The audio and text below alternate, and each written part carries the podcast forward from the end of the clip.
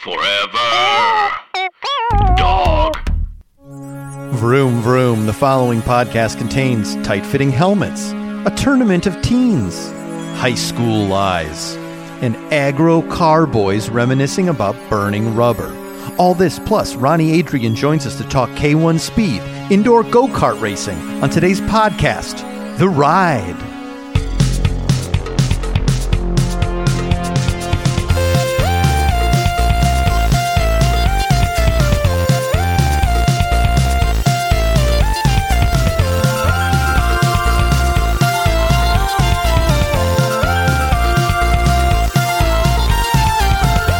Welcome to Podcast the Ride, a theme park podcast hosted by three men who are only comfortable driving if the vehicle has a human face. My name is Michael Carlson. Joining me as always, Jason Sheridan. Did your vehicles have a human face? No, I'm saying... Stomach? No, that's why we weren't comfortable. We're right. Curious about the whole thing. Right, yeah. Scott Gardner's here, and he wasn't comfortable either. No, of course. I need it to have a name. Maybe I need to have seen that car up to some hijinks. I need to have heard a catchphrase the car has... said, like ka-chow, or else I don't know if I could trust this car. Yeah, I know. I feel the exact same way. We are talking about today go-karts, essentially. A specific one, but also in general, I think. This is a great place to put all of the go-kart thoughts we've all had our whole lives. I don't know. We could get a lot of different go-kart episodes, because there are different companies, you know? Mm-hmm, sure. So, but let's not get into specifics about boomers, about the chain boomers and their go-karts, because I'm not qualified. I've never done a boomers go-kart. Yeah. But we've done K1 now, I'll tell you that. It could be way different. But let's bring our guest in. He's an actor, he's an improviser, he's a musician, he's a writer. He's a lot of things. He's Ronnie Adrian. Hello. Hey. Whoa. I like to give a little space for people to clap. Like, I love that. Or be surprised. Like, people be surprised. They're listening. They're like, I don't want to know who the guest is. I'm going to be surprised when they tell me. And then they hear my name. And if they've ever heard of me, they go, whoa, him. Yes. I like him. And I'm assuming that they like me. They've heard of me and they like me. Yeah. And that was short, though. I think they would give you a longer applause. So I guess it's more for the people who clasp their hands on their face, a Home Alone style, like, it's a gasp space. Oh, they're shocked. Yeah. Oh, okay. Yeah, it's more like a shock. They got him? That sort of thing. That's smart, because they do that in the editing of like a Marvel movie, like Captain America, like he gets Thor's hammer and they leave a pause in for the theater to applaud. Mm-hmm. So that's like basically the same thing. And we should tell every guest now going forward to do that, to leave in the hammer applause. Oh, yeah. Sure. Yeah, the hammer applause, of course. Yeah. For all the... we assume that there's listeners who get together for, like, midnight screen... When these episodes drop at midnight. They do drop at midnight. We assume that there's a contingent of listeners out there who all gather, rent a theater at their own expense so they can experience each episode. Every week. Drops, right? Midnight on the West Coast. On the East Coast, it's 3 a.m. Yeah, so they all got to. Yeah, they got to do the 3 a.m. screenings. They rarely do. Not even the cultiest cult movie does a 3 a.m. screening, but this podcast, we know they're doing it. Yeah, yeah. And if Jason, these are people that dress up as the different meats that Jason talks about from the East Coast. Ah, okay. Well, so, that makes a lot of sense. The hardcores. I mean, and hopefully everybody is as into it as everybody else. You hate going to those movie theaters and you're sitting there and you're the first one to start the clap. And immediately realize that no one else is on board. They're like, we're all just regular watchers. You're like a super fan. You've missed a super fan screening. Yeah. And so it's like, oh, yeah. And there's just like that slow, that quick peter out. That's like, you tried. Yeah. You know what I've thought about that a lot with is because we are now firmly in the world where nobody freaks out at the Nicole Kidman AMC intro. There was a time where you went and then it got this woo, people were like, you were giving it all this energy, and then I missed the transition at some, but now you go and it gets nothing. Everybody agreed. We had our fun with that. We don't do it anymore. It's just there. And I kind of wish I'd seen something in the middle where somebody, like you said, was left flailing. Woo! And they did the craziest, fakest scream and then are left and everybody's just glaring. Well, I want to actually, honestly, I think some people are still trying to keep it alive. Is that so? Maybe I've been in the wrong screenings. I have AMC pass, so I go to the movies pretty frequently, and there's still some where I'm like, it depends on the thing. But I just had a movie the other day, and it was like the movie Past Lives, and so it's like one of those sort of like more independent sort of just like here's a nice story we're telling with that unfolds and such sort of thing. And that crowd was not the crowd that cheers for the Nicole Kidman. It was very silent when she came onto the screen. So. But I've been to one maybe like even just as much as 2 weeks ago where somebody was like, woo! And then everyone's just like, yeah, we'll give it to you. And this was like, it's usually over. They're usually overzealous. Like you could tell like, oh yeah, like you're probably not funny in real life.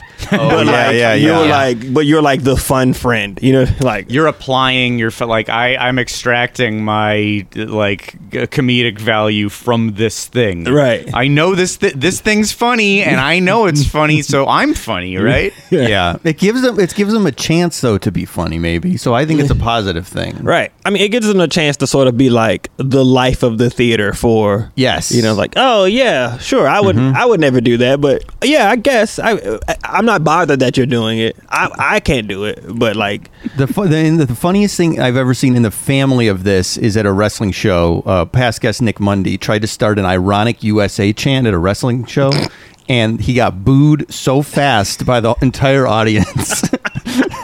It was like USA twice, and there's boo, everyone booing him. And I was like, that is not what he was looking for.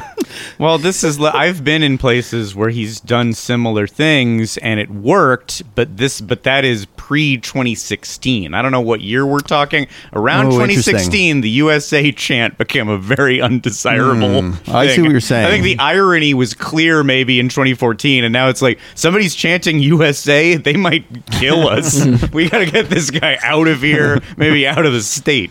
It's a good question. I'll have to I can't remember. I feel like it was around this time, maybe before though. I'll ask him, although he probably has erased it from his mind. What are you talking about? That never happened. I never was booed ever. No. Crazy. I chanted everything's good. I chanted a different chant. So Ronnie, you're on the podcast. We could talk real briefly about this because you sent me an email a couple months ago and you were wishing me a happy birthday. And I immediately said, oh man, I like Ronnie so much. I haven't seen him. I'm going to do what every adult does to hang out. I said, you got to come on the podcast. And I immediately, after like 10 emails back and forth to try to figure out a topic, I felt really bad about it. It was a lot of back and forth. A lot of back and forths for sure.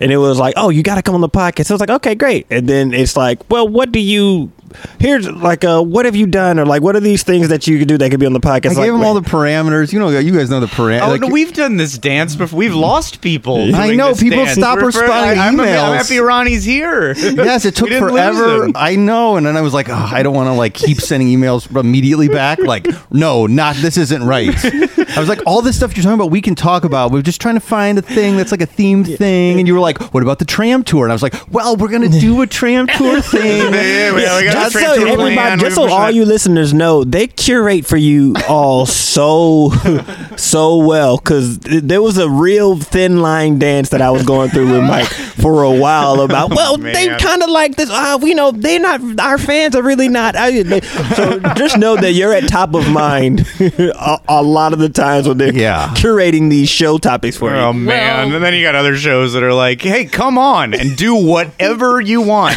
No rules, no parameters. Oh, sorry. I feel so bad. It's rules and parameters, the show. It's sorry, like what are you saying, Jason? Oh, I was going to say, look, we're all just trying to put out a good podcast and also slowly drive ourselves insane. And the people we know. Drive ourselves mad with rules that we have solely imposed on ourselves. That we're doing this to ourselves, basically. And mind you, I want to let it, I wasn't frustrated by it or anything, but it is funny to sort of be like, all right, well, I'm going to do what you're asking me to the best of what I think you're asking me. So this thing, and it's still like, no, it's like,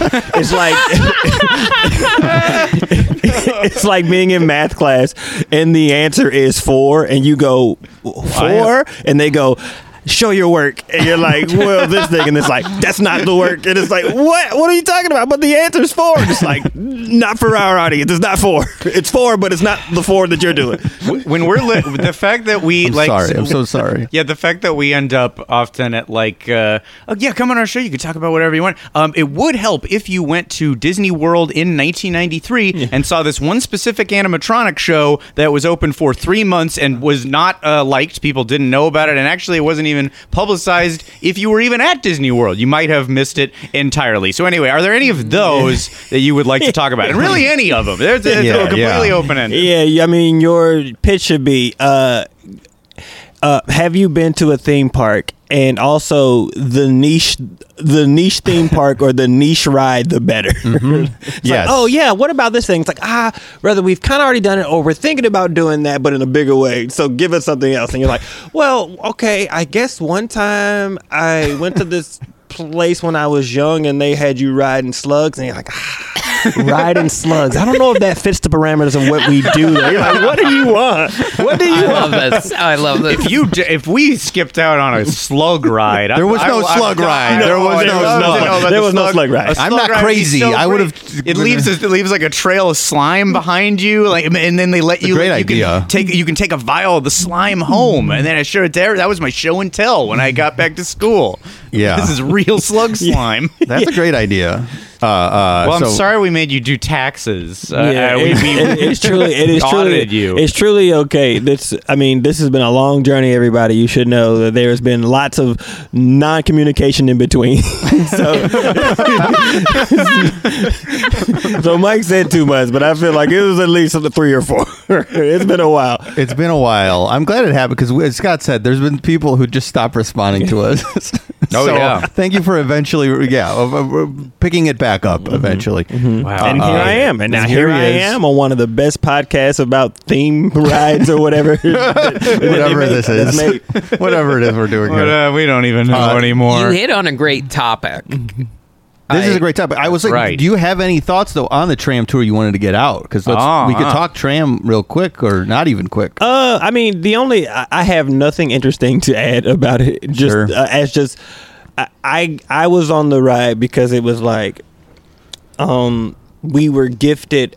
I was in a room and we were gifted the showrunner wanted to go like, for our last sort of excursion together as like a group, let's do the tour. Mm-hmm. Oh, great. And so we did the tour. This is when you were working on the lot, like you were saying before I recorded. Yeah. So we were working on the Universal lot. So it was like, well, let's do the thing. And then to his credit, they didn't give us, just because we were on the lot, they didn't kind of go, well, because you're like employees on our lot, of course you can get the ride for free. They were still like, no, you have to pay.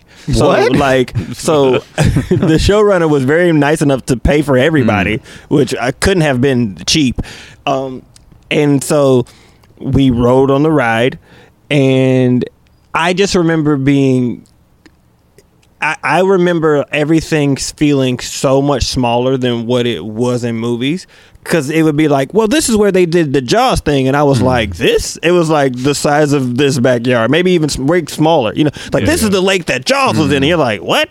And it's like, and this is where they shot this particular scene, and you're like, it really showed you how the magic of movies. There was, but some stuff did make me go. They have the part where it's like, this is the iconic scene area for like one of those movies of like War of the Worlds, and I remember it because I then went home later and watched it just to be like, I saw that in real life. Mm-hmm. I saw this thing that looked like this, and then I saw it like that, because you know it's not cinematic when you actually see it in person. You're like, yeah, this just looks kind of, but like in the movies, it's like, oh my god, it looks, oh my gosh. Yeah. So that was my thought. My thought was that. People who make movies are they work. They do wonders. They do wonders. Your thought is Hollywood is magic. Yeah, Hollywood is magic. Yeah. Wow. Yeah, it worked on you. Yeah, it worked on me. So obviously, you made a good choice of being like, no, we're going to do that in a different show. Maybe I sensed that you just were. I wanted to make a point about how the magic of the movies were good. Yeah. So if everybody's listening who was getting disheartened with movies, just know that the magic still exists. Yeah. Well, that's good. It's, yeah, and you, so you feel the magic when you go to the places where the movies were made and are underwhelmed. Yeah. And you really feel like, wow, I guess movies are good because this sucks. Oh, yeah, this is awful. It truly is being like, here is this set that has also been used in, and then they give off like 50 things, and you're like, oh, yeah, like, of course that's how that works. They have a property, and they kind of go, yeah, let's just redress this property and use it in like 50 things. And you're like, but they're all like, but like of those 50, 25 are being like, I've seen 25 of those things, and I never thought that this was the same place that was in this thing. You start to, the more you like, because I did that. I was on the tram. I did the tram tour. He was a guide. I was a guide on the tram tour, and then I worked at the Warner Brothers lot and would take big walks where I end up on that like Gilmore Girls town square and certain what I think it's just if you spent time at these places, you start to see through the you suddenly are like, this is it called Stars Hollow? Is that I think correct? So. Yeah. Suddenly you're just everything. You're what? It's Stars Hollow again. I've seen Stars Hollow in every movie I've seen this year. You just suddenly start like that. That's that one movie theater on the Universal lot. Yeah. And I know because the street bends this way, but a regular person is not doing that. What it's ruined movies for me. Yeah. Now I can't. Just watch something and relax. I'm like, I know what this is. Repurpose this thing. Well, again. Surprise everybody. This has turned into an argument podcast where me and Scott go back and forth about the magic of movies. I think there's still magic. Somehow heartbreak feels good in a place like this. Woo! Yeah! I'm still cheering for it. Okay.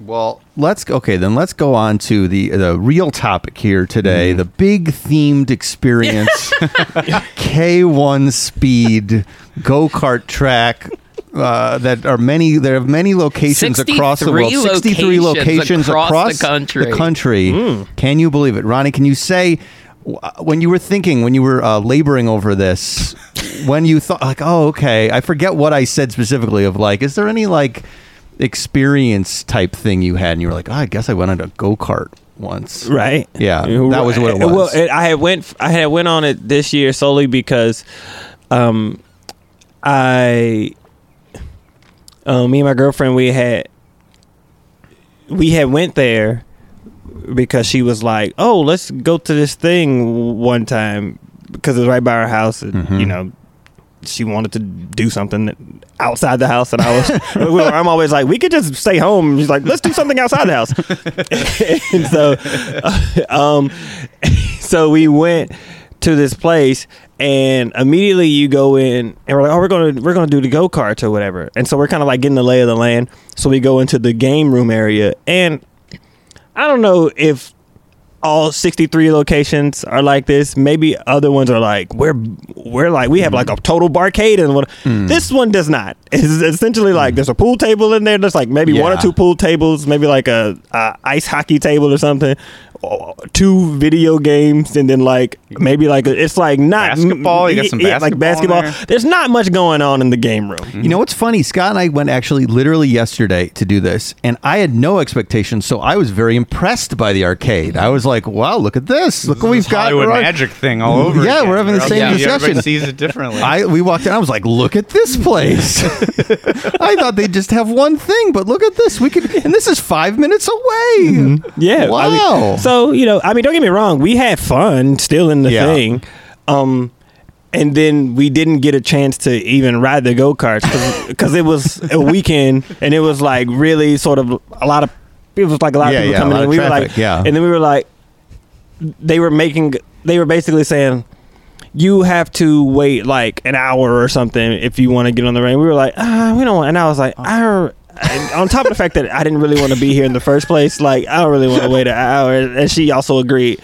And so we left. But then for my birthday, they just, because we have to sign up still to even be. So you have to sign up to even be be able to get on the ride. You know? Yeah. Basically, so we signed up, and so when my birthday was in March, they were just like, they emailed me like, "Hey, you get a free ride because your birthday." And so I went, okay. And then I just went one day and you happened to, yeah, I went alone. Okay. Just one day she was at work and I was like, I'm just going to go use this ride real quick before I had something else to do. And then so I did that. Mm-hmm. And then you were like, and then as fate would have it, then I harassed you. You came calling and I was like, well, I did this thing and I just did a go-kart. Yeah. Perfect. So did you, let's just like your initial response, like reaction to it was like, I love the go. Did you like it? Or was it fun? Would you do it again? I mean, I would do it again. But if I'm paying for it, I would do it again, probably with other people that like, we're all racing. Like doing it alone is fine, especially when it's free. Sure. But I'm not the person that just goes to the park by themselves and be like, let me just race a bunch of strangers. You know what I mean? Like, this was our concern going into it was like, how can we do this to avoid stranger, because I think what we did not want is teenagers. Uh-huh. Like that we are now, there are a bunch of strange teenagers trying to bump us. Yeah, I was worried about teens, basically. Mm-hmm. Teens were my biggest concern. Well, what were you think they were going to do? Make fun of me? Mm. Yeah, race faster than us, bump us, try to hurt us, get it, taunt us on the way in, make fun of the language we use that's outdated. Say like, that the things that were the phrases that seem new to us have actually been said for 20 years. Yeah. And is this before you actually get into the car, or is this while you're driving? This is the night before. I'm worried that all this stuff is going to happen. But what I'm saying is when you're worrying that this is they're going to do this stuff to you beforehand. Yeah, when are they going to bother you in this scenario? But probably beforehand. But if we're on the track, they're going to do the sort of aggressive stuff while we're racing. That's my concern. And that they will. I think they will stop us, T-bone us, like create a little cul-de-sac with their cars, so the race is stopped, so that they can point at us and call out specific flaws, then keep going. And, and also you guys, I see some gray hairs there. Okay, and then they keep trying. I think they're going to take every opportunity. Yeah, I really didn't know what to expect. I was wondering because we went right at opening, and I was like, "Is it going to be empty in here, or is it going to be like groups of teens, like teen race groups, are all kind of hanging out, ready to go? Or are they dressed sort of like the Warriors?" Teen race groups, Burbank teen race groups are all waiting to race, and then there's these two older men who come in who are novices and they don't know the ropes of this. Don't you know? Noon is our time. Because noon is teen race group time. I feel like that's something to maybe consider if the rides are like $10 a go-kart ride, then maybe you get some street toughs in there that's like, we're here to cause trouble and ride fast. But when the ride is like $45 for one ride or something, oddly a single ride, yes, it was pricey. Yeah, but you can get an annual pass to this place. Mm-hmm. So maybe if the teens are thinking smart economically, they can just get... They'll get an annual pass, and they have nothing but time, so they can wait 90 minutes to 2 hours to do a single go-kart race. And they can hassle a couple of dads while they're waiting. Yeah. Well, let's describe for the listener what the Burbank, what it's like. Because, again, I was kind of... I didn't know what it was going to be. It's kind of a big warehouse in the middle by the old... it's by the Aldi in Burbank. It's by the Burger King from Back to the Future, if that helps you on Victory. That's some Hollywood magic. Yeah, filming I had no clue. Oh yeah, watch Back to the Future, and it's Marty comes out. He skateboards right in front of that Burger King. Oh, I got it. Okay, all right. I didn't know. So recreate the shot. Line it up with your phone. So you go in. It's like a big warehouse, and there's a big, go-kart track, and it's a lot like more like updated. There's parts of it that look almost like a gastropub or something. Like with the lights and like the there's counters and you're talking about the Paddock Lounge. I am talking about the Paddock Lounge, right? The place where you can eat. It's a full service restaurant. Yeah, it is. Yes, and this, by the way, this is not the first owner of the go-kart track of the whole thing, or of the whole thing. Oh, wait, was that location a different go-kart? Yes, it was. It was called Racer's Edge, and I learned this because I went yesterday as well after we recorded and just walked around because I was like... So wait, you went and didn't race? No, I didn't race at all. And I went... Wow. New episode title, Jason's Walk Through. I walked through... Did you walk the track? Go-kart place. Did you walk the track? I just walked... I kind of walked in and walked around, and my memory... It was a lot more low-key at race when it was Racer's Edge. That seems crazy because that name is so edgy. It is, yes. I was like, I'll just go in, play a couple dollars on the Iron Maiden pinball machine, I remember, and then I'll leave. And that was not an option. There is no pinball anymore. There is a kind of weirdly spaced out game room where you have to get a game card. This is a thing at arcades now. There is tickets, yeah, because you can get like tickets and redeem them from prizes. Wait, guys, speaking of old man thing, it's been game cards for like a decade plus. What are you're right. No, so you're right. There's this thing now where there's a card that you... This has been the case. I know, for but it's so long. Excuse me, I would much rather just use tokens. How do we... I got some ones. I like the feel. It's tactile, you know. I want to put my money in a machine, then they give me a different money back that I get to use only in these machines. I want currency that does nothing for me. Quarters, elsewhere. Tokens. The teens now are using the tokens to throw at older men. Yeah. This is what I'm afraid about, that they hear over here, like, oh, it's game cards these days. Yeah. What has happened to the go-kart industry? Cut to teens. Now the teens, they somehow hear that from the go-kart track. Get the carts to do a launch into the arcade. Let's crash into them. Here, I'll make my car a ramp. You drive over me. But for the purpose of this, the thing that I will say about game cards specifically in this instance is to make somebody get a game card for a room that has not even 10 games. Yeah, it seems a little excessive. That is true. Yeah. Yes, they're counting on you buying it and not using all the money you spent. Like, that's the thing with game cards. It's like, oh, we'll get a little more money out of them, and they'll not use it. They'll lose the card, the fools. They'll lose the card probably for sure. I would like to go back, though. You knew this pinball machine when it was Racer's Edge? Were you a frequenter of Racer's Edge? No, I went with an old sketch group of mine. I think Avery Monson was with us. And it wasn't K1 back then. It wasn't K1. It opened 5 years ago?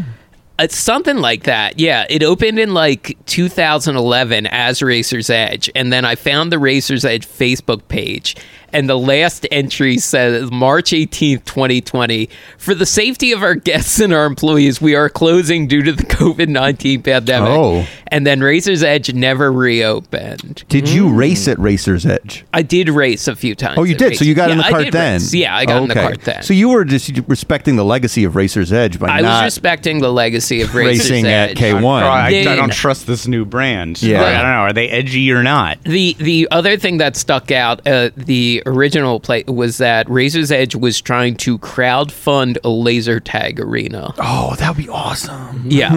to pay money to know that I helped fund this laser tag arena. What do you get? Arena. What are the rewards for crowdfunding a laser tag arena? I think free go-kart races and a few free laser tag. Oh. I thought you were going to just say, I think free go-kart racing could be like, so you don't even get to use the laser tag? You get to use it. I believe the space that they were trying to make laser tag is now the game room, and they expanded the track at some point. Oh, okay. So the track's a little bigger than it used to be. I have one more question. Yeah. Why did you think the Iron Maiden machine would be there even though it's new owners? I didn't know it was new owners. I was like, this place looks different. Oh, so when we said K1, the place by Burbank, you thought of Racer's Edge. Name. Yeah, no, I thought that was the name, and I just forgot the name. Mm-hmm. I see, okay. Because I didn't know there were competing go-kart companies like that. Mm-hmm. Like a giant chain would take over an old, Well, this is like the Walmart of... go-kart companies, just absorbing everything in its wake. I feel like it just takes over because of all the locations, and I don't know, do we know does Racer's Edge even functioning at all? I don't think it exists anymore. Rest in peace, Racer's Edge. Oh man, God.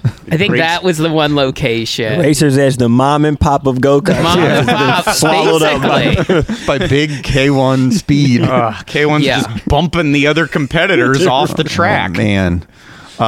So we go in there, and it's a big place, obviously, because you have to have a track. I was thinking the track would be bigger, honestly. It was a little smaller than I might mind. Really? It felt narrow to me. Well, right? Like, I kind of didn't understand how anybody... Like, you're maybe...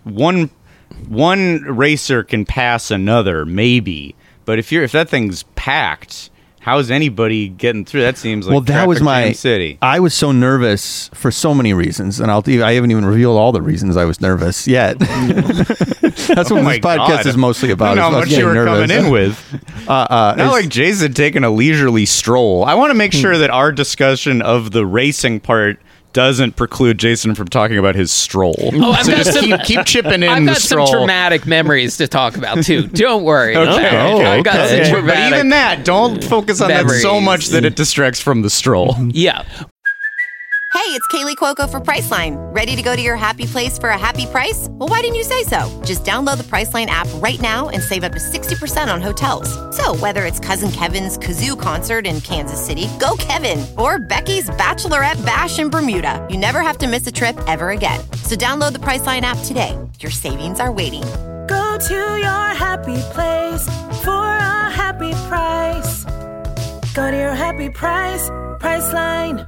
Well, even just to Jason's point earlier when he said that, the game room and expanded the track. I thought they expanded the track, so it was smaller than that before. Because like you were saying, like I could see where I could see the area probably being like of where they had expanded, being thinking like, oh yeah, I see that they could have expanded that particular area.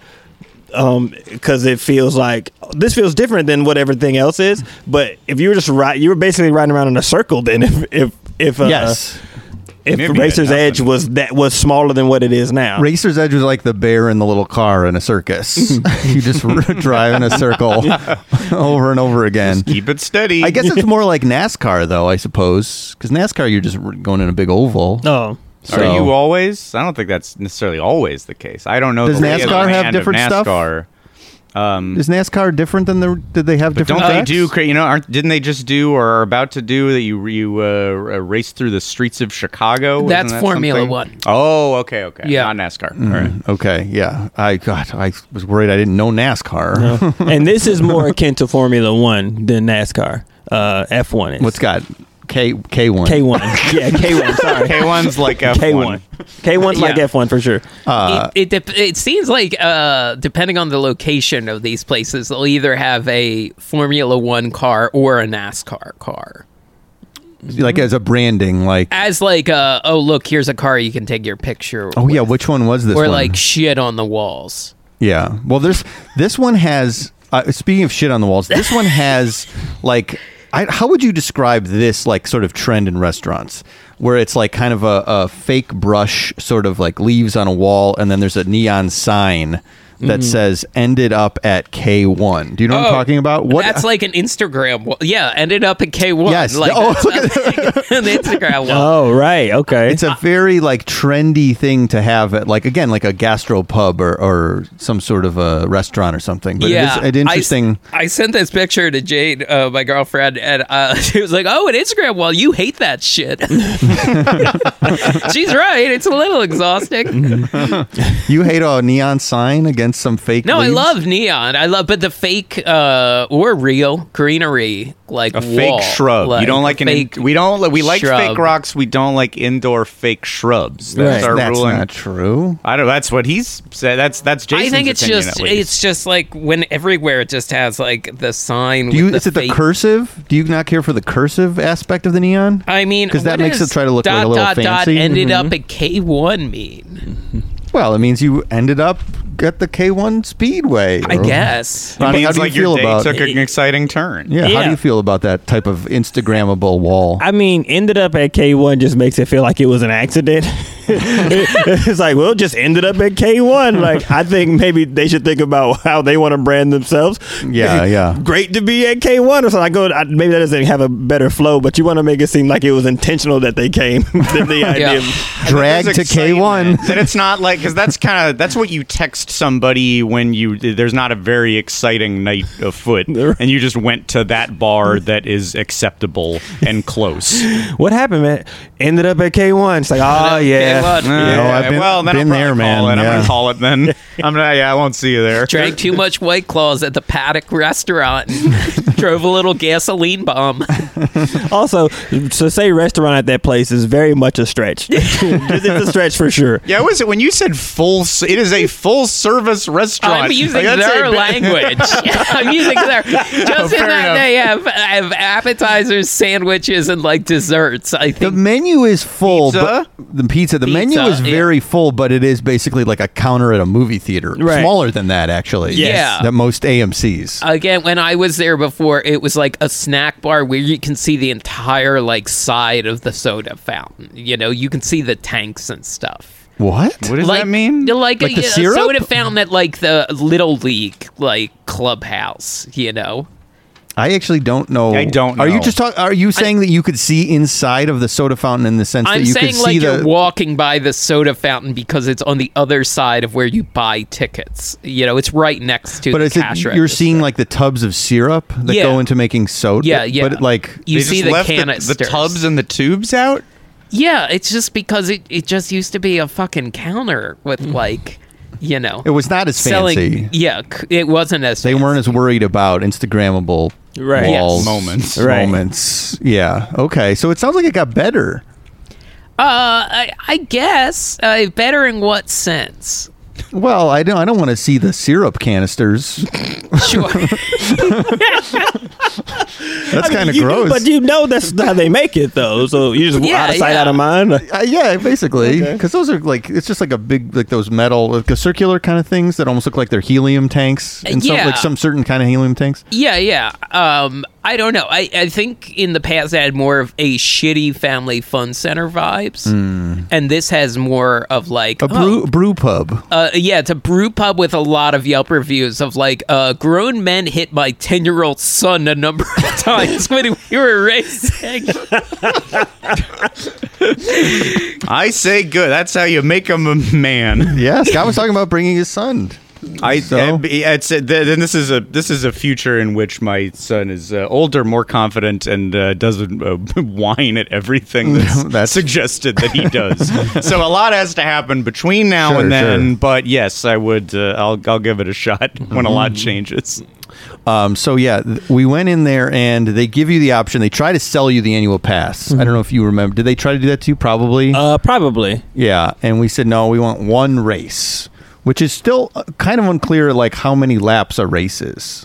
I didn't know that going in. I'm sure if we asked, they would tell us. And Scott and I have printouts of our race as well. Yeah, we got our graphs. Oh, I've been wondering what this paper was. I was like, was there flyers there that I didn't grab? Yeah, it is oddly, we're very analog in this episode. We're going to hear a lot of paper rattling. Yeah. So let's get the stats out. You got a printout of how you did. Mm-hmm. It's a couple stats and then a lot of, like, diner placemats with advertisements. Yeah. But the advertisements are about the other counters, the other options at K1 race. Yeah, they're smart about it. There's a coupon here, and then there's what other stuff you can get involved in, like the K1 Teen Cup. Yeah, everybody, you have to realize it's double-sided, so there's stuff on both sides of the sheet of paper, and the smallest block is the block of their progress, and then everything else is like pictures and advertisements and other things about stuff about K1. It's almost like did you guys have Weekly Reader growing up?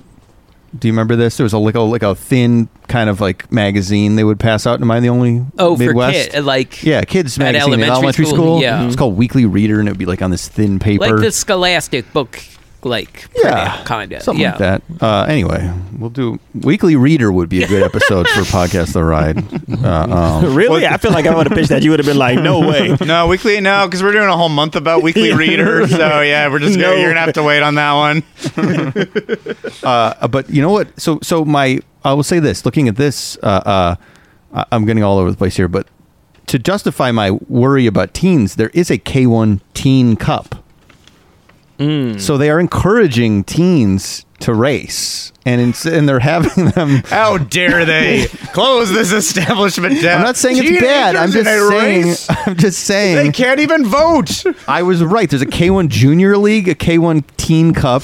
So if the Teen Cup was there that day, they might have thrown Scott and I on the track with them. I mean, and then they would have just outraced you. Yeah, they would have destroyed us. Like you guys are imagined walking into the movie The Warriors. That's what I said earlier. Yes, exactly what Mike said. Yes, that's what he. Yes. It's almost like the thing Mike exactly said. I said it. Yeah. Yes. So we go in there and they try to upsell us, and still because of how we like annual passes on the show, there was part of me that was like, should we get an annual pass? Probably not, but it seemed like it's not the worst deal. It seemed like a good deal, mm-hmm. But I was like, realistically, am I going to be back here a lot? And I don't think so, but we'll see. Well, let me ask, did you guys like go-karts growing up? Because they really caught on at some point, seemingly in my memory, at family fun centers. I mean, I didn't ride that many, but I do agree that there was a point when, and maybe that's just always the case, like once you become a certain age as a teenager and you're able to sort of like do stuff, you're like, yeah, so these sort of fun park places, that's where we hang out now. And then that's when you sort of go-karts or whatever. And so I had a couple of those, but I wasn't a frequenter of go-kart stuff because I also am very... I'm pretty cautious. Sure. So like go-karts are kind of, to me, potentially they seemed reckless. Like, what are you? Mm-hmm. I mean, then when you get in them, you're like, this is kind of what it is. But the idea of it felt so like. So I would always be like, no, you guys go do your ride. It's okay. I'll be over here, mm-hmm. and I'll wait around or whatever. And I never really got on as many as, I probably could have. Sure. Yeah. This is exactly me. I think here's my full scoop. I had never done go-karting until yesterday for this. I've never once. And I have the exact same situation you just described. We're like, no, you guys just don't really. Where I think I was assuming a degree of danger that you realize is not there as soon as you do your first turn in the car. I just my whole life, I'm imagining something so much crazier than it is. Yes. Right. I will also say yesterday was my first time riding in a go-kart. Wow. And the reason I was not allowed to. I was told. Another thing on the list. I was told. Fill Ronnie in on your childhood. I was told this was too dangerous. This was like a lot of things I was not allowed to do as a kid, including not having posters above my bed because they would fall and suffocate me during the night. Interesting. What?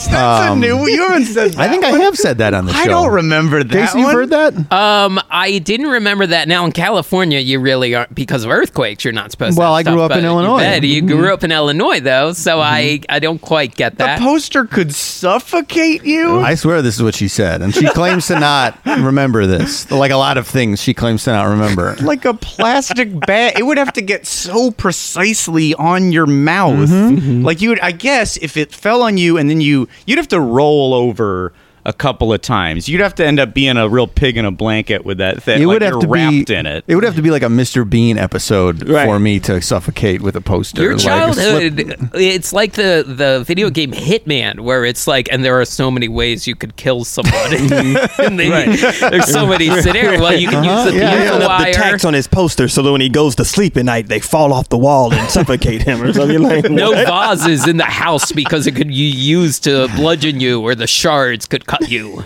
Yes, that is, yeah. So stuff, it was hard to get to a water park. I was not allowed to go to a water park with just friends. I had to go with my mother until I was like 16 or 7. Like it was like at 18 I went to Noah's Ark alone, which is a water park up in Wisconsin Dells. So there were a lot of no-nos. No, I could not have a skateboard. That was too dangerous. So the listeners have heard this, but Ronnie, the one that I'm obsessed with is how you had to lie about. You had to lie so that because you could not go to water park birthdays. So I did lie to my friends. Reasons. Yeah. So I would get invited to my friend's birthday every year, which was at a water park for whatever, like teenage years. And my mom would be like, "Well, tell him you're going to celebrate your father and I's anniversary." And I go, "Why would I?" be doing that. Well, but that, because it's not, it's a white lie. Okay. Yeah. I'd rather just say you won't let me go. In this instance, I would rather just tell the truth. Yeah. That seems more lamer than me making up a lie. She would argue with me about this too. She would be like, no. It's more lame if you say that I won't let you go. I go, no, it's not. At least there's like an external force preventing me from doing it. It's not that I'm just like a little wuss. Look, son, you're already pretty lame. So like, I don't want you to be more lame by like... I'm hindering you a bunch in your childhood. I agree. But at the same time, I don't want to make you even more of a lame than you have to be. Yeah. So at this point, you're celebrating me and your father's anniversary. Sorry, it's not lame in the least. And it was always there to air. I wrote you a little song, Mom and Dad. I'm the kid you had, and I'm wishing you an anniversary. My sister and I are putting on our annual pageant to celebrate mother and father's anniversary, and of course the rehearsals take 2 weeks. So your birthday always falls in this 2 week gap. So I'm so sorry, but we always we always do little skits. I'm going to be Austin Powers saying that your anniversary is groovy, and my sister's she's gonna be Dr. Evil. This anniversary will not stand. We had to put on a performance every year. I had to do something. I don't even remember what happened. I may have one year made her say it. I don't even. It's so cloudy. What's the oldest you were that this happened? That's a good question. It probably 14, maybe 13 or 14. Like it seemed to high school. I don't think he had this every year. So probably like 13, 14 ish, maybe a little give or take a year. Yes. Well, let me ask, do you think that that's an experience now that you having your own child, you're like, obviously you're not like, I got to make sure my child takes risk, but does it make you more aware of the idea of that you have to be, or that you probably will be a little bit more loose with like what you let your child experience? Yeah, it does. And it doesn't. It's interesting because I think on some of the actual specific places and things I'm going to be looser on, but the feeling of anxiety does remain and it comes out in different moments. Now your 9-month-old is free climbing right now, right? Tom Cruise in Mission Impossible right 2 now. Yeah, she's training to do like the free solo climb. Yes. So I think there'll be some stuff I'm looser on, but the feeling of like, oh my god, anything can kill you is there, and it'll pop up in weird ways for me. So yes and no. I can manage. I at least am aware of it, which I think is the good thing. Right. And managing is the managing will make it okay. Everything. Oh, I'm not going to worry about it. I swear, everything's going to be okay. So going into yesterday, in the back of my mind, there was a little bit of like, you're doing something dangerous, but I had the reason I wasn't a little mom over your shoulder. The reason I wasn't tisk tisk. Yeah. Yes. Well. Yes. Tell Scott and the podcast listeners that it's our anniversary, and you have to celebrate. Just tell them it's your anniversary. You're celebrating me and your father's anniversary. Yeah. My mother is like, there's a little great gazoo on my shoulder. I might have some ammunition for your mother, because my go-kart memories are more along the lines of what she worried about. Hold on one second, because I just want to finish this thought, and then we'll get to your traumatic stuff. We'll get to his ammunition for your mother. Ammunition. Unsettling. We'll get to your pro mother. He's gonna kill your mom for you. No, his mom's gonna kill him. I see you're giving her the ammunition with, like, the plastic bags from the grocery store that you could suffocate. Be careful. Don't go to the grocery store by yourself. That's true. And certainly my mom hasn't brought up a bunch of things to worry about in regards to the baby. That's not happened. That's good to hear. That sounds genuine, and that's good to hear. And she lives closer to you now, so that helps. So we went in there, and I was also in my mind, sometimes I'm like, I was thinking they would be like go-karts like Mario Kart. Like smaller karts, but that's not like Mario Kart the original. But yeah, once I saw, I was like, okay, those are bigger things. Well, they have to fit a person, so yes. As opposed to a little dinosaur. Well, Bowser crammed his way in there, so... Yeah, that's true. Maybe I was... It was a little tight for me. I'm a tall guy. Oh, sure. Yeah. You're a tall guy. Yeah. So we did this. Now, the only reason I wasn't super, super worried was because I have done a crazier version of this, which I've talked about on the show before, like an actual drive on the desert at a track where you get in a car. Oh, uh-huh. And there's a guy next to you to make sure you don't crash. Mm-hmm. And he's just yelling stuff at you the whole time. And you go, it was a bachelor party, and you're going like 100 miles an hour, and it's insane. Right. That sounds crazy, too. So crazier, that's the only reason I wasn't a little bit more worried. But like a straightaway or... No, like this, like a track, like kind of like turns and stuff, which is... And other people on the track. Oh. Which is insane. Yeah, okay. And the cars are nice, too. You cannot mess these up. Yeah. So we go in there. They give, what do they call them, the things we got for free? Head socks. Yeah, yeah. You get a head sock for free? Yeah, I got Jason, one. Did Racer's Edge give you a free head sock? Do you remember? No, I had...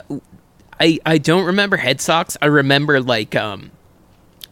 would you call it a neck brace? Like the neck padding? I don't think you would call it like a neck brace. Like a neck, the sort of padded thing. It's what the old lady version of Ernest wore. Are you talking about a motorcycle helmet? Are you talking about after the race when they put you in a neck brace? To put under your helmet. It was like a neck guard. Really? That's weird. That sounds much worse. That sounds a lot worse. On top of a motorcycle helmet. Oh. Mm-hmm. I guess they knew what their rides were. Racer's Edge was like, this is a neck pain for sure. It's a preemptive neck brace. Yeah, let's avoid some lawsuits. You're going to get whiplash. Yeah. This is like to slightly decrease your whiplash. Yeah. You know? So we put those on, and very quickly I remembered I have mild claustrophobia when it comes to... No, yes! We've talked about this before. I had to bow out of an escape room a year and a half ago because like I was wearing a mask at that point, and they put you a big like kind of restrictive outfit on you, and I had a mild panic attack. Mm-hmm. And I remembered I did a Funny or Die video with Jeremy Piven many years ago where I had to put on a racing helmet, and I had a mild... Helmet? Yeah, I had a mild like, I don't like this. So we go, and I'm like... Oh, shit. I wasn't even thinking about worrying about this. You didn't indicate this to me at all. Probably because I couldn't see your face by the time this was all on. Well, at this point, I was just like, I tried to surge. Like, I was just like, no, you're not freaking out here. Mm-hmm. So I put the thing on. I put the helmet on. And I'm like, no, you're fine. You're fine. You're fine. You're fine. I'm thinking this in my head yesterday. Everything is fine. I missed all of this. And then once they put me in the car, I forget it. But it's such a weird thing to have this like pop up once in a while because your brain knows it's stupid, and as soon as you're distracted it's fine, but there was a good like 30 seconds. Not I didn't come anywhere close like the Minotaur escape room to bowing out or anything, but it was still it happened. Ronnie, we'd love to have you on the show. Let's just do a couple rounds of picking a topic to make sure we get one where that causes me multiple levels of anxiety. So I guess anything with dark caves or any sort of like What about, we've never reviewed MRI machines? Okay, have you ever been in an MRI? But they have to be themed MRI machines. If they have like if a they pattern. Play music through it, then any of them. That's true. That's true. So once I was seated in the cart, that was fine, and then I was ready to race. I was ready to go. So anyway, can I back up to Ron's experience, of course. You did it by yourself, but was there anyone else on the track? Oh, for sure. There's a lot of people. Okay. Like, and there were, because at first it was a group of teens. So I think they were like a group. It was like maybe like a family and other people, and so it was like a bunch of younger people that were just in that ride that sort of like knew each other, so like they were sort of like bumping each other a little bit, or even when they came in, you know, like when you come back in to pull your car in, they're like kind of smashing at you, like ooh, and they're like laughing, like ha ha ha, whatever, that type of thing. But it's because they knew each other, so it was like, oh, we're just having fun with our buddies. And then they got out, and so I went in by myself, and it was like people who sort of knew each other, so it was like, I'm going to say a pack of women, but no, it's not as aggressive as that, as it sounds. All scraping and clawing at each other. But like of women who knew each other, so they were like having fun, and then some guys, whatever. And then there was one guy who is like, if you've ever seen any of the Fast and Furious movies, it's like one person who is like the racer who's like, oh man, that's Tony so and so. Like he had that vibe, wow, right? Just he looked like one of the bad guys from any sort of Rambo movie, like somebody from somewhere else whose job is to just kill Rambo. So that was what he looked like. But apparently they had to have known this person, because it's like, oh hey, what's up man? And he's like, yeah. So I'm thinking like maybe he's worked there, or he works there. So this is him. The thing, right. Or he races there so much that he's like a regular. So the guy knew him, and so I'm going to tell you my experience, because this is how I knew. This is how I felt like I was being cheated. Mm-hmm. We start the race. I'm racing like, oh okay, and I'm like driving, shifting and doing all this stuff, or not shifting, but braking and gassing. There are no shifts, it's braking and gassing. I was like, well, you got a different going nuts. I thought you got a different car than us. Yeah, I know. I think there might be different. There might be more complicated cars. I think there is something where you could drift or zip it. I think there's a drift night. Uh-huh. Where they modify the cars, and there's also a glow night. Well, yeah, we got to talk about that later. Okay. Well, so I start driving, so I'm like the last car, mm-hmm, right? Or maybe he's behind me, rather he was in front of me or behind me. So yeah, so I'm driving, the guy hasn't moved, and so it was finally like they've got far enough, and then you just see him sort of take off, but you're like, we're so far ahead, and seemingly I'm flooring it. Like I feel like I'm pushing the gas through the floor. So I'm riding like, if we're all going the same speed, there's no way. Yeah. And then he just sort of starts whipping through.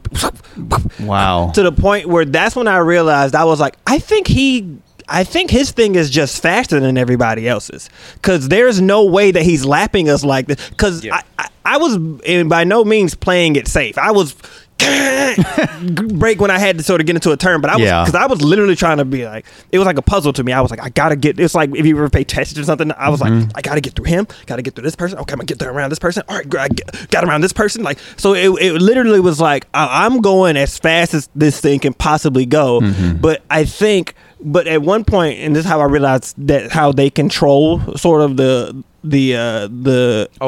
They can turn like throttle the speed. It's because somebody had sort of T-bone turned or got turned sideways, so he had to sort of like stop it. So they could manually stop it, so we couldn't drive our cars until they sort of got the car turned around. So that's when I was like, are they juicing his car up? Like, does he have, if there's, to speak in terms, if there's like a 10 speed level, and let's say they got all of our cars at like a 5, it's right, like, do they have his at like an 8? You know, because he's like somebody who knows the track. Clearly they're like, oh yeah, you can do whatever the fuck you want, like, we trust you not to wreck the car. And so he was able to sort of like lap, I think he might have lapped me like twice. He was going so fast, or so much faster than everybody else, that he was able to catch up, and sort of like that was his, this is the only way to make it a challenge for me, sort of the sort of vibe. Let everybody lay back, let everybody else go. And then we're tempted at every turn to compare this to Mario Kart, but this is like he had a star, right? He had the star. How he got it, I don't know. If he if that's a deal he makes with the plays, right? But that's interesting. But it definitely was like the experience of, oh, and there's a split second for you where you kind of go, do I want to kind of get into go-kart racing? Mm-hmm. Like, do I want to come here enough to where they allow me to go faster than that? And then you're like, think about it, and you're like, Of course I don't. No way do I want to devote my free time to being the go-kart guy. As soon as you do one thing in your regular life, it reminds you, oh, right, yes, I cannot drop everything and be Mr. Go-Kart. Because I felt similar. I don't think I went for it as hard as you did, mm-hmm. but I'm looking at stats, and I'm like, God, I think I could increase these stats. Mm-hmm. I think I know what I could do different now. Mm-hmm. Maybe I got to start, and then like Then I see my son again, and like, wait, this is what I have to be doing, not tending to my go-kart stats. It seems like it reminds me of like the indoor skydiving at City Walk, mm-hmm. where like we did it once, and we're like, you know, just trying to keep it together, and then sometimes you walk by, and there's clearly regulars. Like, there was, like, a 12-year-old kid there once, and he's just, like, flipping around and bouncing off the walls. And they turn the air up for him so he can go. They turn it up so he can go high. It's funny that you mentioned that, because within the time frame of when Mike first asked me to do this and till now, I've done so many stuff in between that window. And iFly was one of the things that I've done. Oh, really? You did that, really? Wow. I did it with for my girlfriend's birthday. She had, like, a bunch. She doesn't use gift cards. Uh-huh. Like, she forgets that she has them. Sure. So I basically divvied up all the gift cards of hers that I could find, and then we just started going around places mm-hmm. to where the gift cards. Nice. Some of these were so old that people had to sort of like go to a different system. Like iFly was one of them where they were like, we got a new system, so we have to go dig into our sort of analog manual system to sort of like find this gift card thing. So it was situations like that, and so we went. And I was not gonna do it, but I said, if I get this for her, and I don't do it, she's not gonna enjoy it as much. So mm-hmm. I had to do it, and so I did it as well. And it's like, yeah, that's like, there's people in there that is like, oh yeah. In mine, it was just the instructor who was like, all right, time to show you all how to do it. Mm-hmm. And when they're doing it, you're like, yeah, maybe I do want to kind of, because they only like letting you do like tandem sort of. It's like, let's keep it straight, go up and down. Yeah. And then it's like, all right, now after the fact, that's how they get you, because it's like, all right, well, you've yeah, that's perfectly. Totally quiet. They've like, all right, now you got the ride, or now you've done it before. So now, do you want to? You know, maybe invest in this a little bit more. Right now is the only time you can get a 10-pack, and for this price now, because you did the ride. But if you leave here, mm-hmm. then it's regular price again to get the 10 try ride or whatever. Right. And I was seriously thinking, like, that's kind of a good deal. Do I want to? And then it was the same thing, being like, I'm not the iFly guy. I'm not going to be here once a week spending my time trying to get better. Now I get to turn around one time or whatever. Like, it was like, I'm not going to do this. Like, yeah. It's interesting, but I don't have the time. Yeah. Yeah. But it's a perfect teen thing, because you do have the time. If you have the time, these are great teen places, because you can be like the coolest teen with a very specific skill, like that your friends probably do not have. Yeah, and then you compete with other teens in the Teen Cup. Right. So now with this context, Mike, do you see why the Teen Cup is not necessarily an evil? No, I understand. There's probably good teens mm-hmm. that compete in the Teen Cup, and they just like the spirit of competition, and yeah, maybe it gives them some sort of pride in something that they've learned how to do. I get that they're not all bad teens. I don't want to paint the broad brush that all teens are going to hassle an older man. Huh. That's not true. I know that, but this is just a illogical mind of mine. Uh-huh. That was brave of you to say. I mean, you feel free to qualify and say an older man who is totally down with teens and knows what. Well, yeah, an older man who is sort of in tune with the young generation in a lot of ways. Because you go to Hot Topic once every 9 months and you see the items on the shelf, so you know what teens like. And I'm drinking Liquid Death water. I was just telling everybody before the record. Now that's like a younger, hipper thing. Does the audience know this, that Mike's drinking Liquid Death now?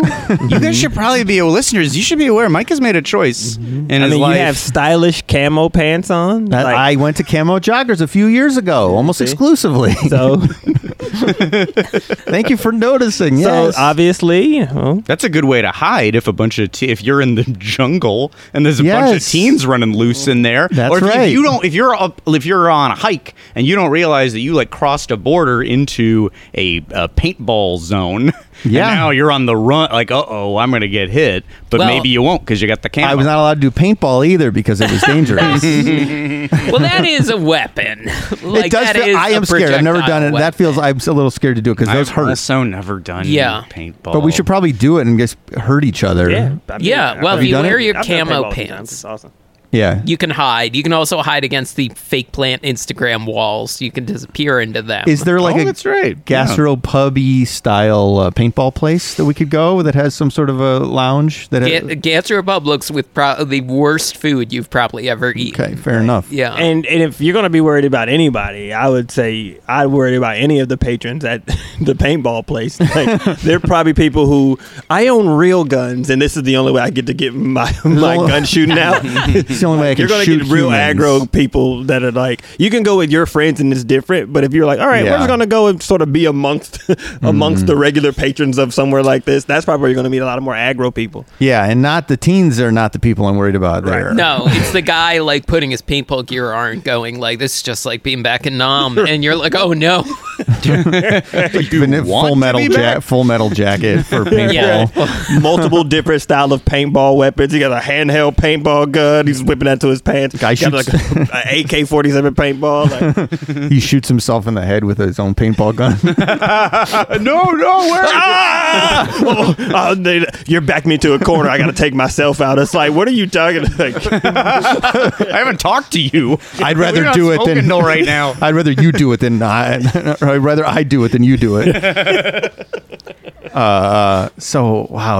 That is the the cool evil guy doesn't surprise me there because there's so much going on. YouTube, did you look at the YouTube at all for K1 Speed? A little bit. Yeah, it's like they got a lot. There's a whole thing, and like as they show you on these printouts, they have weekly like the national leaderboard and the Burbank adults best of the week. So they keep track of all these numbers. Yeah, exactly. You know, like you can look at this right now and see number 1, Scott Gardner. Number on the national leaderboard. Yeah, that'd be national. Number 2, it just says the Ace. No, I don't know about the Ace. The Ace was that? Oh, that's when I used a different name. Okay, yeah. Oh, that's right. I am the Ace too. Oh, and then there was also the top 2. Interesting. Best stroller, also best adult stroller through the facility. That's right. Coolest Jason guy who Sheridan. To see if there was an old pinball machine there. Right? Best adult stroller. So I like how they break it down into rather child or adult or child. Yes. Burbank adult best of the week, and that's I'm confused by some of the scoring. All I know is that like, okay, let's just like the ranks. Is the rank out of how many people have ever done it? Because the rank is out of 12 million. The rank is out of almost 13 million. And I'm happy to say, I don't remember what yours is. Mine's like 747,000 something. Where are you? 972,000. Okay, so we are in the top million. Okay. I was definitely That's afraid true, yeah. that we might be so in the bottom, or even the worst would be to be in the bottom 10 of 13 million, but. I think we're keeping pace. That's like the top 15%, I think. Yeah. Or something. Which is pretty good. Maybe. Okay. Yeah. Do you have an email? Because you had to sign a waiver before you start. Do you think you could, if you search K1 in your email, do you think you might have, because I found my results also in my email from the waiver as well. So maybe your results are somewhere on your email. Oh, I would have to look. I do remember, I don't remember where I was in that. I do remember that. In it, I was rather like out of maybe like 8 or 9 racers, I was like 4th or 5th. But I only remember this because I remember kind of going, oh, okay. And this is the most I remember it because I was like, oh, I was the worst man because everybody who was before me were all men, and everybody I had beat were all the women. And I was like, interesting. Okay. So it was like, I'm the worst man. Yeah. I'm the worst man here, but I'm faster than all the women, which is like, okay. I just remember that was such a misogynistic thought to be like, huh, interesting. Like, it's like, interesting. You all did this. That's strange. It broke down that way. That's interesting. I wish that we had broader stats. Now I sort of wish that we had. I think we felt the same way going in, where we were like, so you want to get there at opening, and then once we're in there, do you want to make sure that we sign up and pay as quickly as possible, and as soon as any other customers come in, people who maybe were older than us, hey, let's make sure. Hey, let's get on the track. Yeah, run us through the safety instructions really fast. I wanted to get out there so quickly on the track, so that it was just the two of us. Yeah. But now that I've done it, and I realize that it's not scary at all, now I kind of wish that we had a bunch of teen stats to go up against. But unfortunately, that was a race of two people. It was a race of two people. Yeah, I for the show, yeah, it would be better if it was Scott and I versus 6 13-year-olds. That would, or like we got entered into the Teen Cup that day. They're like, well, you can race today, but you're going to be part of the Teen Cup. I'm like, okay, well. But I might have been like, I'm out. I don't care. I'm out of the show. I'm quitting the show. But there was a race going on, which was the race to get out there as quickly as possible. Yes, to arrive maybe like not even a little late, to like, let's make sure I'm parking at 11:58 because I do not want anyone else on that track. Let's put these face socks on as quickly as possible. Oh, Mike's having a panic attack. Let's muscle through that. Yep. Let's get through that as quickly as we can. And so did people come in after you? Like, were people coming in regularly around the opening time, or were you like, oh, it's us, and then it wasn't anybody else for like maybe 10 minutes or so? 10 minutes later. So people were right on our tail, but we got out of there. We did our race, just us, and then got to watch their race and see that they were going, I would say, an average of 10 seconds faster per lap than we were. Yeah. This is our average laps are in the like 35, 37 zone. And does that they mean were seconds? What does that mean? That's seconds. Yeah, that's how long. It's 12 laps. That's how long one takes. So I'm averaging 35, and the people right after us, one of them was very young, were at least 10 seconds faster. Yes. So that's where we stacked up. Yeah. Okay. So because I did that car thing many years ago at this point. I was like, you know what? I know how to do this. What you do is you accelerate when there's like kind of a straightaway, and then you hit the brake and do the turns, because that's what the man yells at you who's sitting next to you in this car thing to do. He goes, put the pedal to the floor, and you're like, that feels wrong. Like, so you're like, I'm already going pretty fast.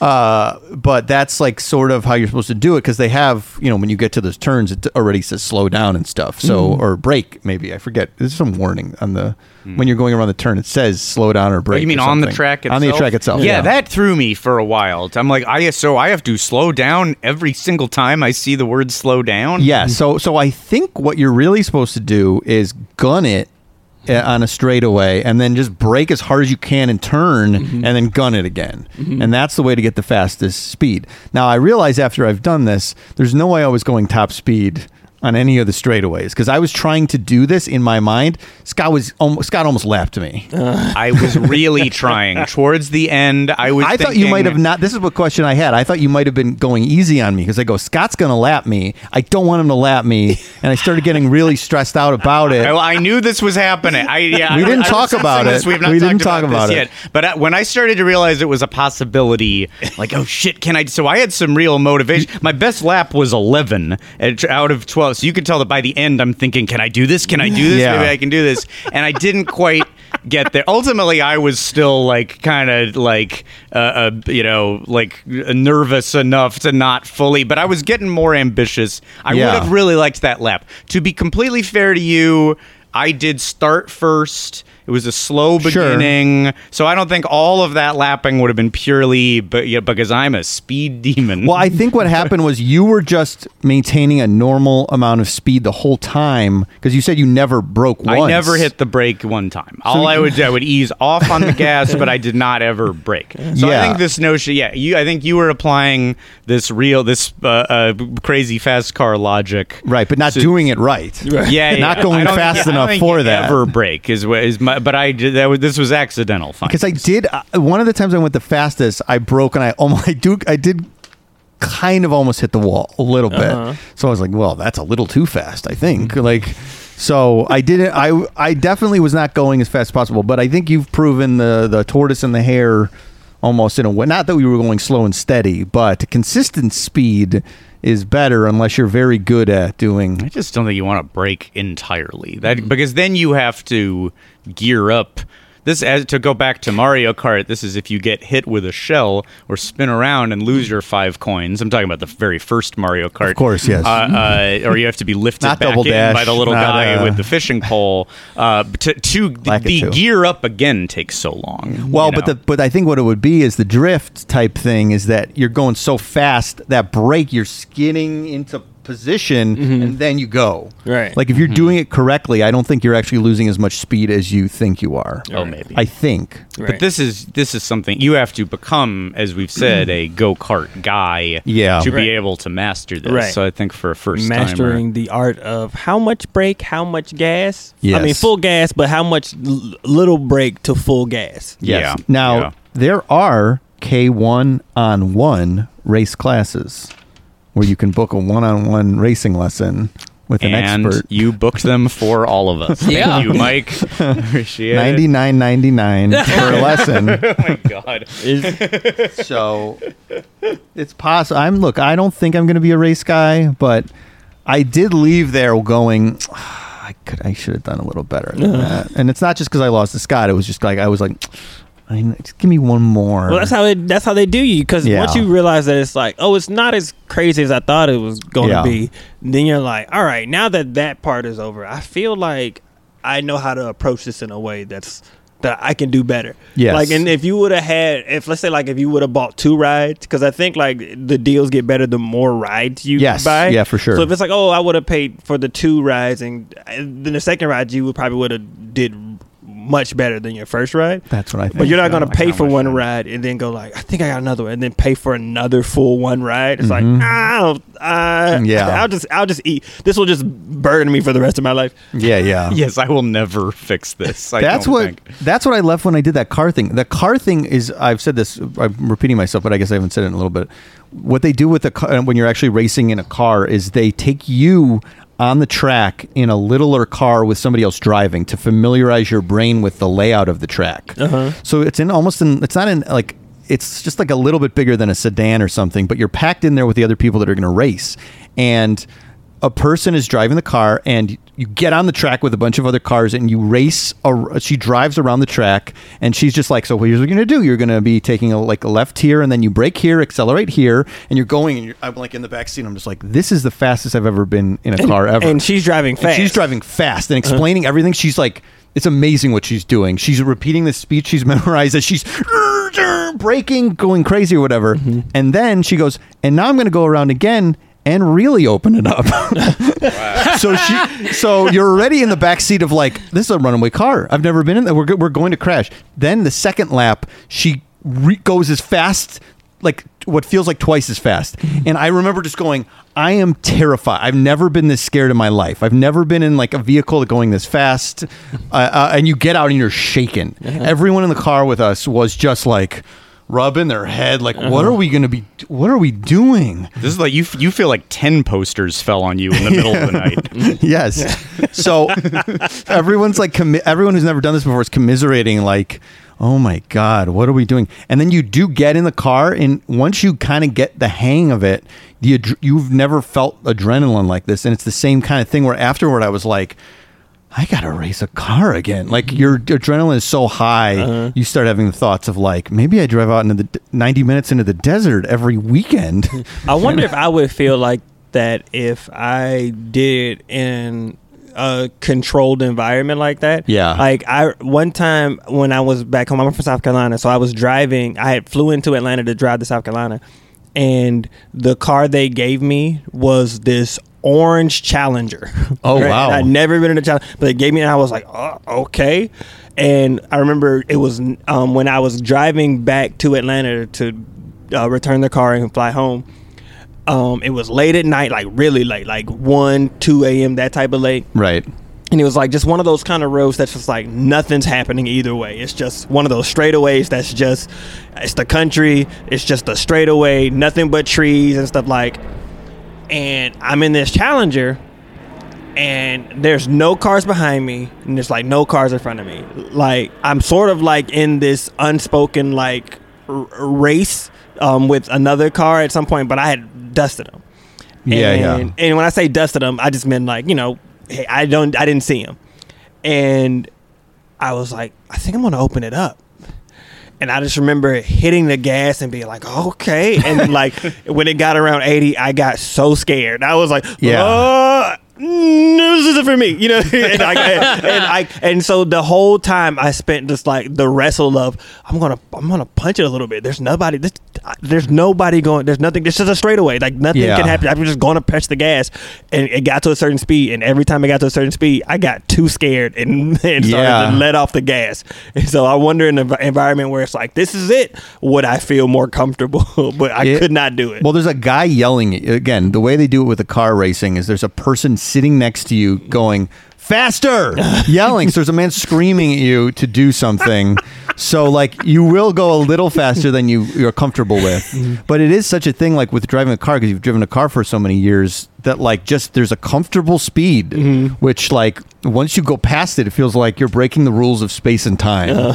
And like your brain all of a sudden just is like, we're out of control. I can't. 100 is too much. Mm-hmm. And I think maybe I got to like 90 something, but he was still upset with the lack of speed, the guy next to me, because he was like, I'm driving with this fucking grandma over here. I'm driving Miss Daisy. So you've hit like 99 miles per hour. And he's like, he's doing the pace car experience. He's doing like the monitor car. Like, I can't see anymore. Do you understand? You call me a grandma.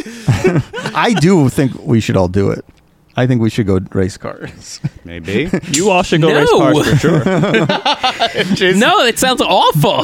All right, well, you two should race the cars and Jason just stroll around. Around just the grounds. Around. See what drinks they got in the lobby of the car racing place. It was scary, but by the end of it, I was like, that's the craziest adrenaline surge of my life. Yeah. So that it's worth it for that. And I'm sorry, more than finally getting the $4 off at CVS? Well, that was a pretty big adrenaline surge, Ronnie. We have Jason brought to my attention that if you go in CVS, sometimes in your email, they will give you a $4 off coupon. And my coupon was only for $2. Mm-hmm. And Jason was getting a weekly $4 coupon. I haven't gotten them in weeks. I keep getting the $4 coupon now. Oh. So Jason is not getting it. And I've used it in the last 2 or 3 weeks. Anything you want.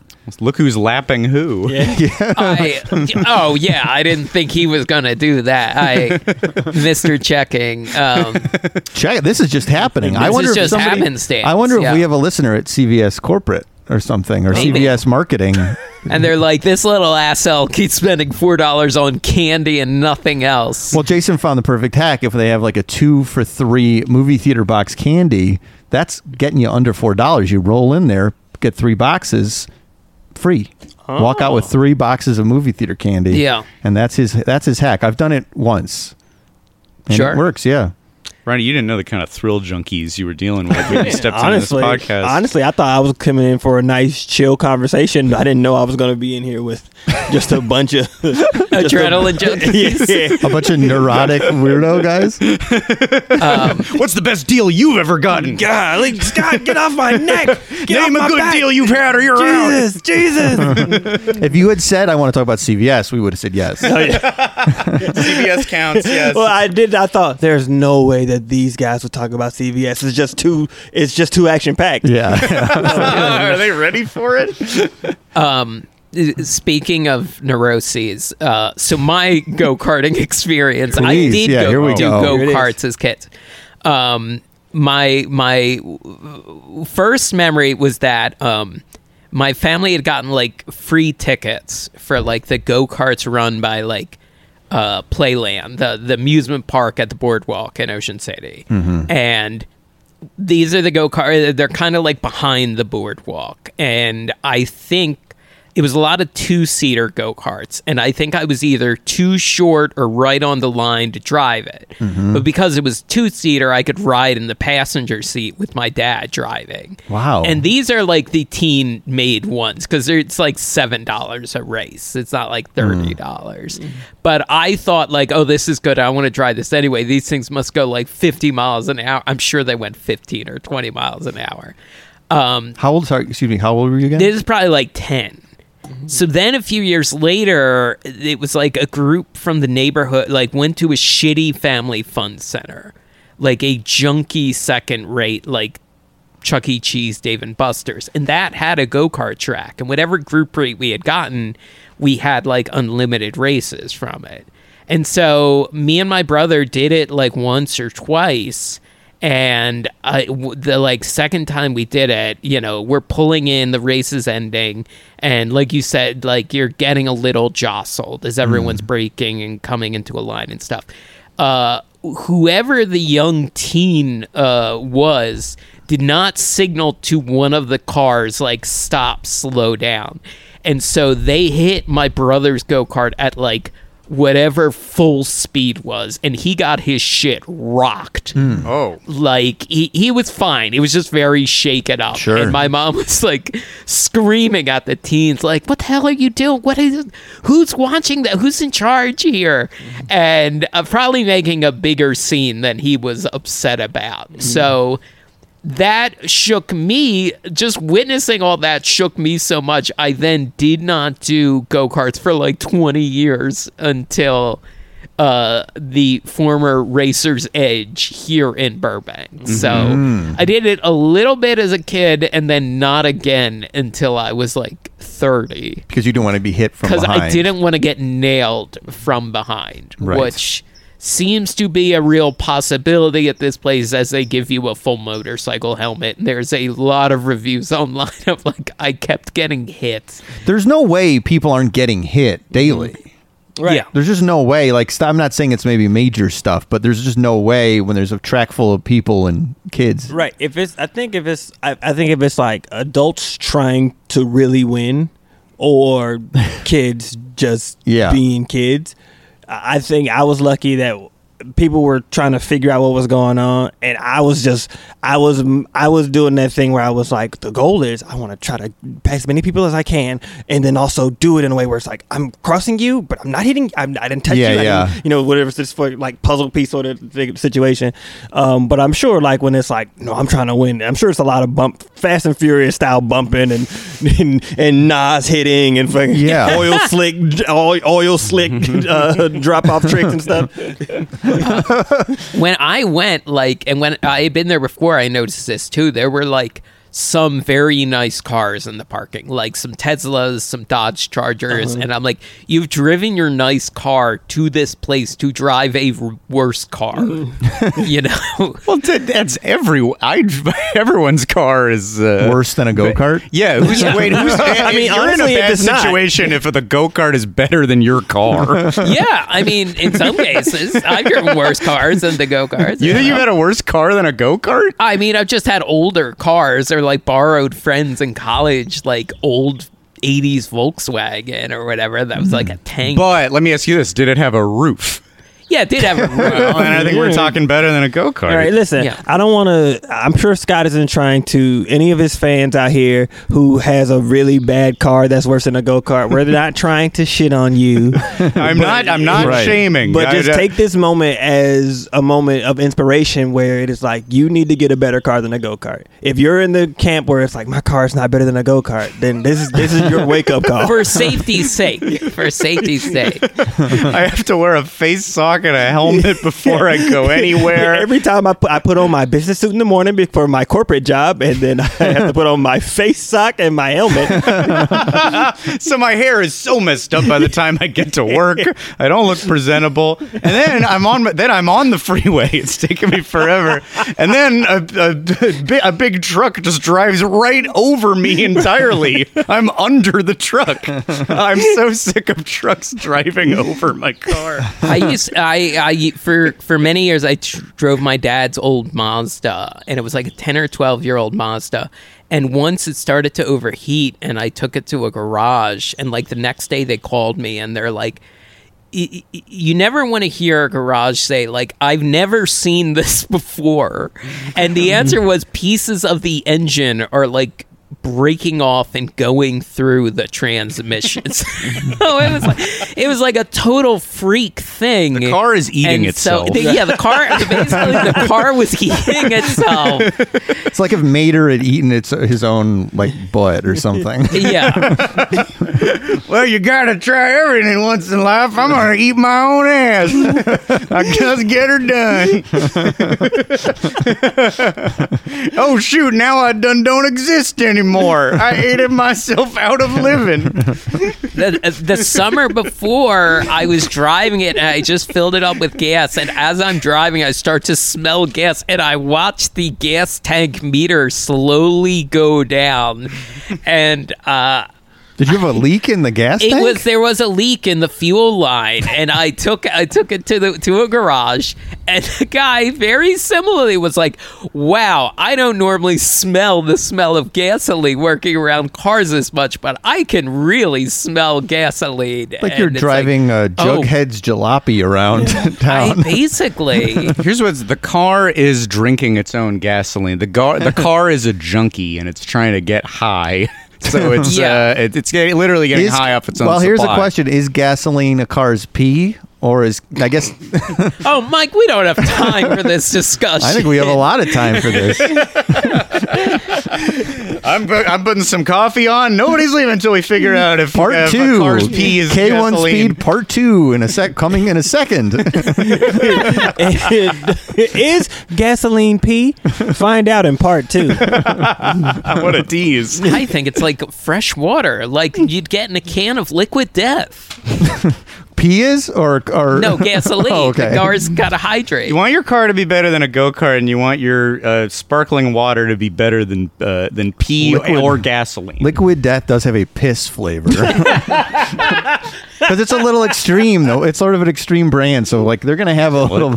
Some people, and I once again, I'm not shaming. Some people might like drinking a big glass of pee. That's right, a tall boy of pee, please. I say when I go out on the town. I don't care.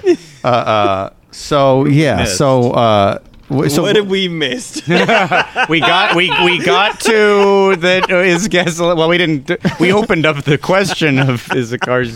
We left a cliffhanger for the audience. Yeah, we did. We started to open it up like Mike on a straightaway behind a decommissioned NASCAR car. We agreed that we're all going to race in the desert in real supercharged cars, including Jason. Well, man yells at us, yes. And other than that, we realized today that teens can be nice. That's the takeaway, everybody. I mean, we talked about fast cars and driving and stuff, but the real takeaway from this entire episode is that teens can actually be nice. Teens can be nice, and they deserve a cup. Why not give them a cup? It's hard being a teen. It is. It was hard for me to be a teen in a lot of ways. Mm-hmm. Not how much easier would it have been if you'd gotten a cup? If I had a cup, if I proudly walked into my junior high with a cup raised over my head, I'm sure everyone would have been so pleased to see it and treated me better than they had been. I mean, but then, in the contrary, if you walked into your home with a cup over your head, your mother probably would have took that cup and disposed of it immediately because having a cup over your head could be very dangerous. Yeah, but if you were too weak to hold the cup and you dropped it on your head, giving yourself a concussion. Base is very heavy. Yeah, that's a very good point. I would have had to hide the cup from my mother for many reasons. Wow, you won the teen cup. Your mom must be so proud. Well, it's complicated. I would have had to say that the cup I won from being like, it was not from go-karts. It was from like being the handsomest teen or something.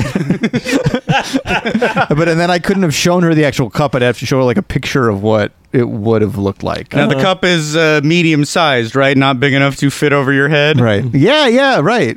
Yeah, no, you literally almost can drink from it. It's like a drinking glass cup. Yeah, it's handsome, but it says handsomest teen on the bottom. Why would they give you a big cup to fit over your head if you're the handsomest teen? It might fall over your head, and then nobody can see how handsome you are. Well, that's I don't know. I have to talk about. I'll talk with the head of the Teen Cup organization who hands out these awards. Hey, listen, this was a blast. Thank you for surviving our topic selection process, right? So that we could be here. Toughest part of the show. Well, once you get, that's like that first lap where you're just like getting your bearings, but then once you hit a straightaway, then it's nothing but fun, right? No, you're right. I'm right. Honestly, I am happy that this allowed you two both to experience go-kart racing for the very first time as grown men. At soon to be 38, I have done the mainly child and teen sport go-karting now.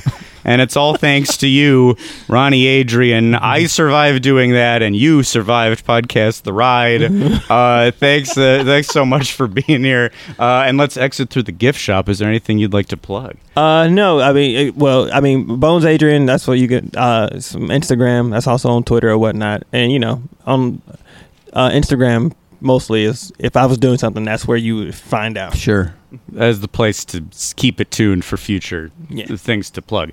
So fun having you. And as for us, hey, next week is the beginning of Podcast the Ride Sin City Nights. We head to Vegas next week, so hope everybody's excited for that. And that, of course, means that coming up very soon is Podcast the Ride's Big Vegas Groove Blender with Eva Anderson. You can come see that in person in Las Vegas, or you can watch the live stream, which you can find at thespacelv.com. And besides all that, there's as always, the Patreon for 3 bonus episodes a month. Podcast the Ride, The Second Gate, patreon.com/podcasttheride. And I didn't want to derail us because we were kind of on our way out the door, but I do want people to know that the owner of K1 is a former NASCAR, I don't know NASCAR versus Formula One, but a former driver named Boris Said. So that might be if you're getting legit racing thrills out of this place, that might be why you got a real racer at the head of the organization. But I'd have to say that he did. Unfortunately, he did get into a heated incident with Greg Biffle at the 2011 Hell of a Good Sour Cream Dips at the Glen.